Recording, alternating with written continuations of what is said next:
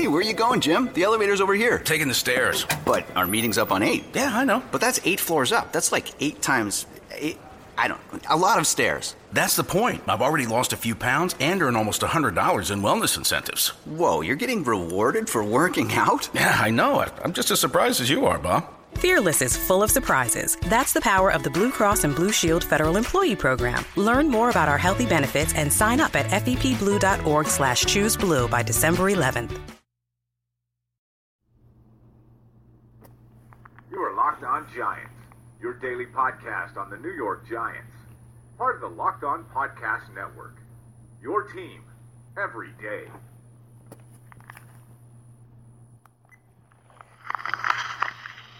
Welcome, everybody, to a special edition of Locked On Giants. It is a supersized crossover episode.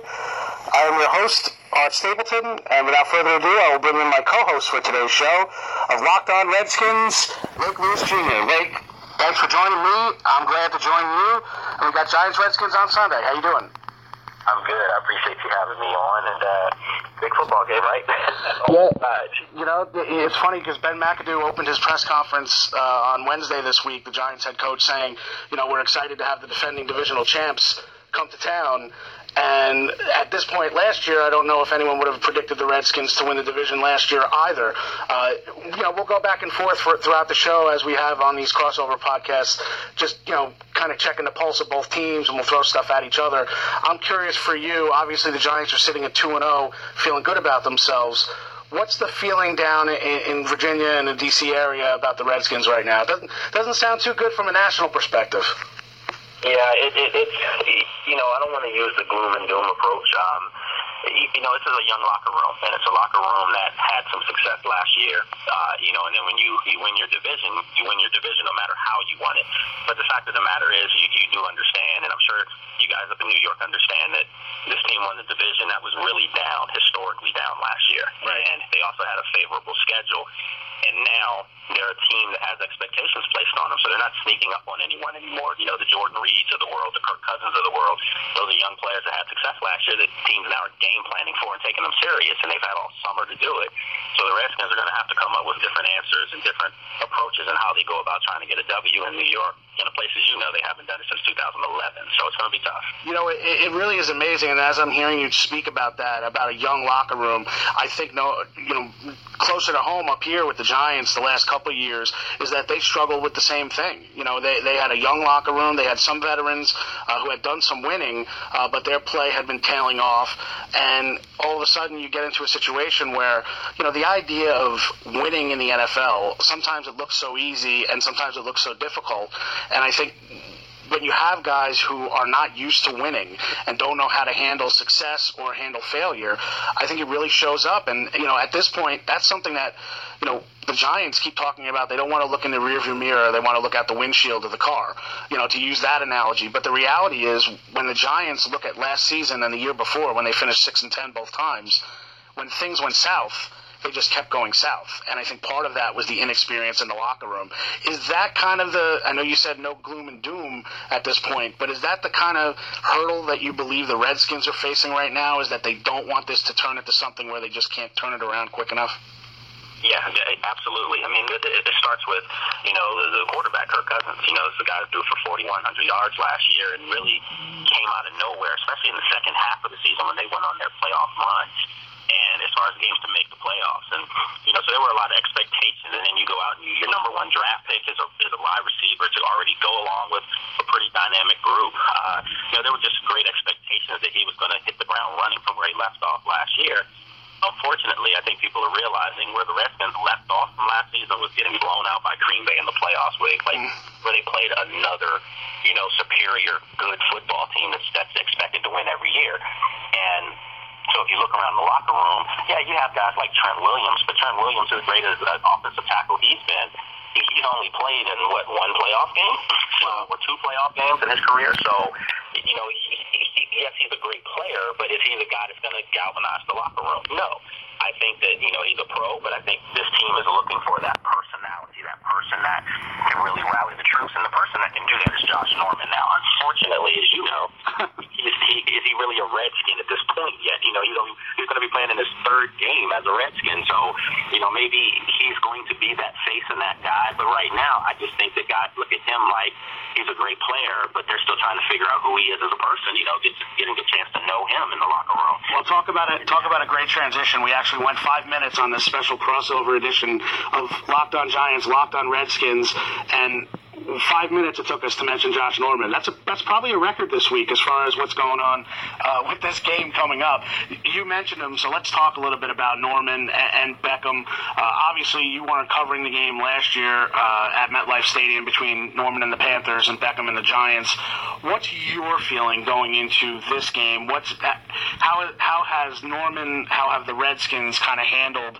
Uh, really a game that no one down in, in DC was involved in last year. So it's it's kind of I would imagine it's kind of a strange scenario uh, for them to come up here, kind of thrust into something that they really weren't a part of. Well, unfortunately, you look at the situation and it's been reminded of him all the time. And you know, once a week there's you know media from the outside that comes in, and, and that's the first thing they want to do is talk about Beckham, or they want to talk about, you know, basically see if he has something to say. You know, he's like a polarizing figure. Right. Um, for me, seeing him every day from talking to him, uh, just seeing how he goes about his work, I, I've been nothing but impressed by Josh Norman. And, I, and this is not just my sentiments; this is universal, universal here in DC. The guy works hard, and he's a student of the game. And if you look at the tape of the first two games of the year, when he paired up against Antonio Brown, I, I actually saw a fumble that was overturned. But right, you know, uh, when he went up against Dez Bryant, Dez Bryant had zero catches. Uh, literally, um, you know, he had zero catches the whole time. So to me, I'm looking at a guy that is basically worth every penny of what they've offered him, and I think that he has a chance to be uh, just just special. You know, he, he's a great guy. But to get back to your point, I think that the whole situation with, with, with Beckham, I mean, let's face it, we all want to see this Sunday. We all want to see how does this guy go up against Beckham. Victor Cruz has put his put his uh, hat in the ring as well. Right. So this is going to be compelling football to see. The problem is Josh Norman doesn't have a lot of help to back him up with this. You know, he may be on an island by himself, literally on both sides of the field if he doesn't get some help. And I think that's the the point. You know, what you've seen from Norman, I think I could say I've seen from Beckham. I, I, it sounds like both of them, despite the talking in the off season, and you know, look, guys make mistakes, guys do things. You know, you shake your head and you realize, you know, you look at them and you say, why are you continuing to let this story continue to fester and going on? Whether it's Odell and GQ, Josh in ESPN the magazine,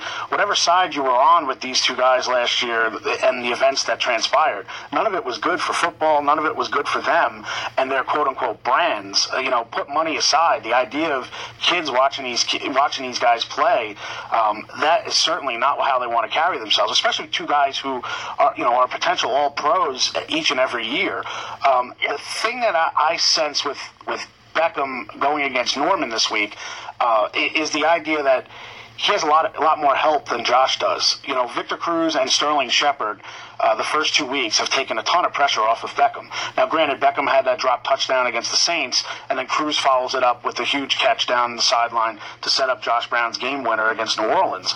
But the idea is that Eli Manning will not force the ball to Beckham if Norman is on him. He can go elsewhere and try to take advantage of what the Redskins have in other spots. And I think that's kind of an unfair situation for Norman is that coming out of Sunday's game, he may do a great job as to whoever else he covers, but he can't cover all three guys. And I think that puts pressure on Bashaud Breeland. Uh, you know, maybe some of the safeties have to get involved. You know, and so I, I'm just curious from, from your perspective, how do you think the Redskins kind of attack the Giants receivers? Because it seems like that would be a mismatch regardless of what you do with Norman. Yeah, I agree with you on that. Um, I think the, the, the Redskins have to start mixing in more of their players. One of the one of the prevailing themes coming out of training camp for them was that they were really deep in their secondary. You know, they had drafted a kid, uh, Will Fuller, out of um, uh, I mean Kendall Fuller. I'm sorry, out of Virginia Tech. And, right. You know, to be a slot guy, they have Dashaun Phillips, a young kid that they really like. You know, as another slot guy. So they they they had these guys that you felt like, okay, this guy was brought in, this guy was drafted to to cover the Beckhams in the slot. You know, this guy was covered. Josh Norman was brought in to cover, the, you know, the, the Jordan Matthews in Philadelphia and Dez Bryant, the bigger receivers. Um, they just seemed like they had all these places. And another guy that hasn't played a whole lot is, is uh, Quinton Dunbar, who down the stretch last year played really well, six one cornerback with some size. Unfortunately, a lot of these guys have been inactive. They haven't even wow. rest. And and that's the question, like, what's going on? Duke um, you know, a safety that's played really well throughout training camp. He would have been their starting uh, strong safety last year if he had not broken his hand in the final preseason game. Well, literally, he's been inactive. So that's another, you know, theme for you guys up there in New York is the guy that's under the hot gun right now, and the hot seat is Joe Barry, the defensive coordinator. And that's because of a lot of the things we're talking about now. What is going to be your game plan? When we asked Josh, you know, about two days ago, what does he expect to happen? He said, hey, I just heard a leak. You know, I'm supposed to be covering uh, the right. whole game, shadowing him. You know, he didn't get the memo, right? yeah, I didn't get the memo. No coach told me that. So th- that's not a good thing right there. You know, that's that's not good to be hearing that at the podium in front of everyone. And then yesterday, when we talked to Joe Barry, he defended his game plan. He said he feels like they've had great game plans. It's the execution of it. So obviously, that's kind of going back at your players. I, listen, Art, you know this more than anyone covering that team up there. Victor Cruz got paid off the Redskins. Odell Beckham is getting ready to get paid more off of the Redskins. And then you add in, like you said, it's Shepard. I don't know how they stop that. And and then Jennings has been running. So if you're the Redskins, you're going into a bad situation. You really are can Kirk Cousins, we mentioned him earlier, can he turn this thing around this weekend? Because it seems like uh, you watch the film and the Giants uh, are talking about the idea that, you know, Cousins has not performed as poorly as what maybe the perception has been on film. Now, granted, he's made some mistakes, one touchdown, I think it's three interceptions so far this year. Uh, but uh, I saw the. I mean, everybody is by now has seen the throw against Dallas in the end zone. That was just an ugly decision by him. But do you think this the, the franchise tag and the potential of of what comes next for him contract wise is hanging over Cousins' head, or is this just a matter of you know two bad games and and chalk it up and, and let's just go get him? Uh, I, I think it's a combination of of everything. I I, I kind of put though the contract thing at the at the bottom of it, just okay. knowing Kirk. Um, he, he's a guy that's very grounded, you know, and that's that's that's his saving grace right now. Frankly, is that he is an even kill person. Doesn't get too high, doesn't get too low. I'd actually like to see more emotion out of him now that he's struggling, but. I think that, I think there's a couple issues, and I think one of the, the main ones is the fact that I think this team might have too much talent for a developing quarterback. And I know that may sound crazy. People are really talking about every quarterback needs talent. The problem is he's got weapons all over the field. And maybe because he doesn't have that one guy that, like last year, for instance, Jordan Reed was the go-to guy, and you knew he was going to get it. You knew he was going to get it. You knew he was going to get it. Now it's like they're trying to spread it around to everyone, and they've got some dynamic individual talents. But I think if you can pinpoint one or two guys that, that are your game plan, and you know, so it's like, for instance, you know Beckham is going to be in the Giants' game plan. Right. Um, you knew that last year when there was no Victor Cruz, and yet he still was getting 10, 11 catches regardless of what you tried to do. I think it makes life easier for a young quarterback who's struggling. And the second part that is, without question, an issue here, they don't want to run the football. And when your quarterback's struggling, how do you get them out of that? You got to get some balance. You have to run the ball. He threw the ball 46 times against Dallas, 48 against Pittsburgh. Wow, that's just not good. And that, and it, you know what? And this rebuilt Giants defense would welcome Cousins flinging the ball all over the field because I think, uh, you know, when it comes down to, to takeaways, the Giants are 31st in the league this year so far at uh, the ratio, at turnover ratio, because they just they don't have a takeaway. Yeah, they don't have a takeaway. I mean, so you know, he, here's the stat that I I dug up. Uh, you know, Cousins is three and fourteen in games in which he has thrown at least one interception, and eight and two in his career when he doesn't throw any. I mean, it seems pretty cut and dried as far as where you know a defense is going to try to put Cousins into into the you know into that that situation of if he's going to succeed, uh, he's going to have to not turn the ball over. I know it becomes simple, but you know, look, the Giants have have tortured Cousins up here at MetLife Stadium the last two times he's been up here. Uh, six interceptions, including a four interception game in prime time two years ago. Uh, that was that was just an ugly, ugly performance. Yeah, six interceptions in two games up there. You just you're not going to win any football game. You're not going to win, even if he was starting quarterback on a high school varsity team. They're not going to win the game if he does that. So what he has to do is he has to he, he has to play with some emotion now. I mean, I saw the kid walk off the field against Dallas with his head down, like he knew he had underperformed, and he just he didn't have that fire. And, and I'm I'm I'm wondering too. He, he can't look to the sidelines anymore and see Robert Griffin sit standing over there. Hmm. You know, that sometimes that's your motivation. That's the reason why you don't want to be over there standing anymore because you always feel like you should have been the guy playing. But he can't look over there now. There's no excuses, and this is what we talked about all summer here. Was that there's nowhere to run for him now. He's he's paid as you know one of the top three quarterbacks in the league this year because they put the franchise tag on him. You know, Right. twenty million. Can't cry for him. That's a lot of money that you and I will gladly take anywhere for one year and be happy. Uh, yeah, I would I would say so. I'll take I'll take uh, I'll take a small percentage of that, Lake. I don't know about you, but Of course, of course, and he's and he's getting paid to be what he wanted to be, the guy here. So, as you know, all the all the spoils when everything goes well goes to the quarterback. Well, now when you're struggling and the team's losing, you're going to get the brunt of it, exactly what's happening. I think their offensive coordinator, too, Sean McVay, has to do a much better job of calling plays. He's he's a young, you know, whiz kid. if That's what you want to call him. He comes right you know, all these dynamic plays. But it's one thing to be able to back them up. It's another thing to be able to use them in situational parts of the game. And I think that that's something that you look at this offense, you're wondering why on, you know, third and one, you're running your smallest running back up, you know, literally up the gut. Right. Um, you know, fourth and one, and you're in a shotgun formation, and the game's on the line. It's just little things like that. You know, you, you watched New England last night, and they have a third-string rookie quarterback, and that whole game plan was tailored around what he not what they do when Tom Brady or Garoppolo are in there. So Yeah. it, it comes back to coaching. boy, if if New England is the bar, I think I think there are 31 teams who are striving to finally to finally figure out a way to get there. That was some some performance by the Patriots last night up in Gillette. It, it really was. Uh, I'm just I'm curious when the, what is the perception of the Giants? Uh, down there uh, and their start? I mean, is this one of those? You know, you've had some people say, ah, you know, it's a little smoke and mirrors. You know, they, you know, they, they win two games, you know, by four points total. Uh, or do you sense that they're uh, taking this team seriously the way uh, they've gotten off? Uh, you know, I, looked at you mentioned the stat with the Giants where you said that they don't have a takeaway on defense, and I looked at the first two opponents. Um, honestly, I thought Dallas deserved to win the first game. That was just from what I assessed. Um, Giants did what they had to do, but I thought Dallas.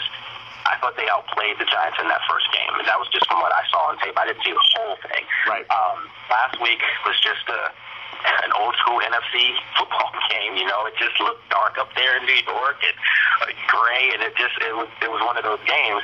I was impressed though that the defense has has shown life up there because last year, you know, this your defense was was awful. It was bad. But I do see guys getting after that I've seen this week. They they have shown some life on defense. And, and it's a good time for for the Giants. They're they're they're getting fat quick off of you know some some teams that probably will not be qualifying for the playoffs. Right, right. Uh, How? Yeah, I'm just not sure how good you are yet. And even if you win Sunday, which I predicted you would, Right. I still don't walk away from that saying the Giants are three and zero or are in Super Bowl now. No, no. I think the Giants. I mean, right now it's about winning the division. They, they, you know, all four of these teams in the NFC East has to be looking at, you know, and say, look, get in the playoffs, win the game, and hope you're a better team in January than you are in September. I mean, I think that's the the reality for for all four of these teams because they are flawed. You know, the Cowboys are holding out hope that that Romo comes back and and you know they can turn things around, and obviously the Eagles. I, I think the Eagles. I've said it uh, many times this week. They've played the JV and uh, and a team that that probably you know is that. Uh, you know, quadruple A in baseball and the Bears, the JV being the Browns, in order to get to two and zero. So I think they come back to earth this weekend. Um, you you and I talked a little bit before we got on the show the idea of the back and forth this week. So maybe we close up with that uh, with the show today. This has been uh, a lot of fun to do. Uh, I'm Art Stapleton of Locked On Giants. He's Lake Lewis Jr. of Locked On Redskins. Uh, so you can read both of us on uh, the USA Today Sports Network. Me with the record and Lake on uh, the Redskins Wire. So make sure you read all of our copy out there. We, we've been pumping, and nobody knows these two teams better than we do. I'll take a take a nice pat on the back for the both of us. Uh, but the back and forth this week from uh, really started last week with Victor Cruz and Janoris Jenkins kind of talking about Josh Norman not covering Antonio Brown, to this week Keenan Robinson uh, making comments about his former team, uh, to then we go back to uh, Jackrabbit, Janoris Jenkins, talking about DeSean Jackson uh, being a deep threat and not really a route runner, and then DeSean firing back yesterday saying who in reference to Jackrabbit. Uh, I'm just curious for you. I mean, I to me, I think the the all the com- of all the comments, the thing that, that had the most validity would be Keenan Robinson, having spent the last couple years in Washington. Uh, I'm just curious. You know Keenan. You, you know you you've covered him. Uh, what he said uh, was it valid? What, did it really strike a nerve? Because it didn't seem like Jay Gruden was running from those comments about what he said about the pointing the fingers and, and the idea of getting down, especially on the defensive side of the ball. Yeah, I think he, um, I, I think he struck a nerve with a lot of guys in the locker room because it's kind of like that honor code type system where what what happens in the locker room, stays in the locker room, but not in their locker room anymore. Right. You know, and and he feels like you know he he follows up his comments by saying you know because that team's pointing fingers at each other and they're a little bit of disarray. Um, I think that you know he said uh, that they can follow up on that, that they can use that to that's some wounded. You know, that's normal cliche football talk. I didn't have an issue with what he said. When people here were like, hey, uh, you know, Keenan sounded on them, um, I wouldn't even put that as a title for, you know, when I wrote up about it. You know, it Right. didn't sound off. He just stated something that was asked of him and about what they're going through down here. And I've been in that locker room for six years, and yes, I have seen it with my own eyes. Um, there are some guys in the past who would point fingers. A lot of them are gone.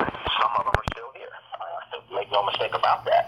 And those who are still here doing it will not be here next year. And that's a fact as well. So that's the problem with the Redskins right now is that there's there's still a little bit of a faction type setup in the locker room where, like I said, we you have these young guys who are here now. Who you know, if you're a Jamison Crowder and you came in last year as a rookie, all you know is making the playoffs. That's all you know. And those young guys are the guys that are not problems in any way, shape, or form. The guys are some of the older veterans that aren't performing, and yet those are the ones that still want to talk, be in the camera all the time. Right, right. Well, that's that's an interesting thing because I think that's kind of been the as we talked about when we opened the show. That's been the transition for the Giants to this point, and the two and zero start has kind of brought this locker room together. They started with a lot of the guys that they brought in, the Olivier Vernons, uh, the Snacks Harrisons, the Janoris Jenkins. I mean, these guys have seemingly been on the same page from the start of the season. Uh, you know, Jonathan Casillas uh, having won two Super Bowls. Uh, I think you know Keenan Robinson has kind of earned his role here. Uh, Jason Pierre-Paul is playing for another contract and has a lot to prove. So, especially on the defensive side of the ball, I think the Giants have shown uh, more of a, a cohesiveness in the locker room, and I think it, that's kind of the compare and contrast right now with the Redskins. And but we all know what changes that: a win and a loss, uh, a win for the Redskins and a loss for the Giants, and all of a sudden maybe we're talking completely different. I think that's kind of if if I'm comparing this Giants team to the ones I've covered in the past, uh, and I took over the beat full time the year after the Super Bowl, I just feel like this team this year is the perfect blend of youth and experience, and they have a lot of guys who like playing with each other, and it's not just because you know they have to show that they like each other and pretend that they like each other and force it. I think this Giants team they're they're giving up a lot to gain even more than what they've had. Dominique Rodgers Cromartie is probably the best example of that. Uh, he didn't play. Uh, he played the fourth amount of snaps. Fourth highest amount of snaps last week of corners on this team. Uh, yet they're still finding a way to use him as a weapon, uh, both in the slot. Uh, I think you'll see him a little bit outside. I'd put him on Jordan Reed this week, but it doesn't sound like what I was getting out of the locker room yesterday that that's in the game plan. Uh, but uh, it'll be very interesting to see how these two teams react. Uh, Giants with a little prosperity, and the Redskins a little bit of a wounded animal coming up here. So I'm looking forward to seeing you at MetLife Lake, and you know, again, we'll, we'll we'll get to do this again. Oh, what is it? The week between Christmas and New Year's, we get another crossover podcast. Hopefully, at that point, we're both over uh, a million listens, and we're, we're all doing great. That sounds great to me. I welcome that any day. all right, Lake. Hey, listen, I appreciate it. Again, you listen to a special uh, crossover edition uh, on the on the Locked On Podcast Network. This was Art Stapleton of Locked On Giants, Lake Lewis Jr. of Locked On Redskins, and you guys have a great weekend and enjoy Giants Redskins Sunday one o'clock from MetLife Stadium. Take care. You are Locked On Giants, your daily New York Giants podcast. Part of the Locked On Podcast Network.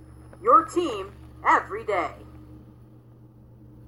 Is democracy in danger or decline? Condoleezza Rice, William Galston, and Carlos Gutierrez and others take on this question in the fall edition of The Catalyst, a journal of ideas from the Bush Institute. Surveys show Americans place less trust in institutions like the media and business. Others contend America has faced far more challenging periods and emerged strong. Leading policymakers, Bush Institute experts, and respected journalists take on this debate. Read about it at bushcenter.org/catalyst catalyst.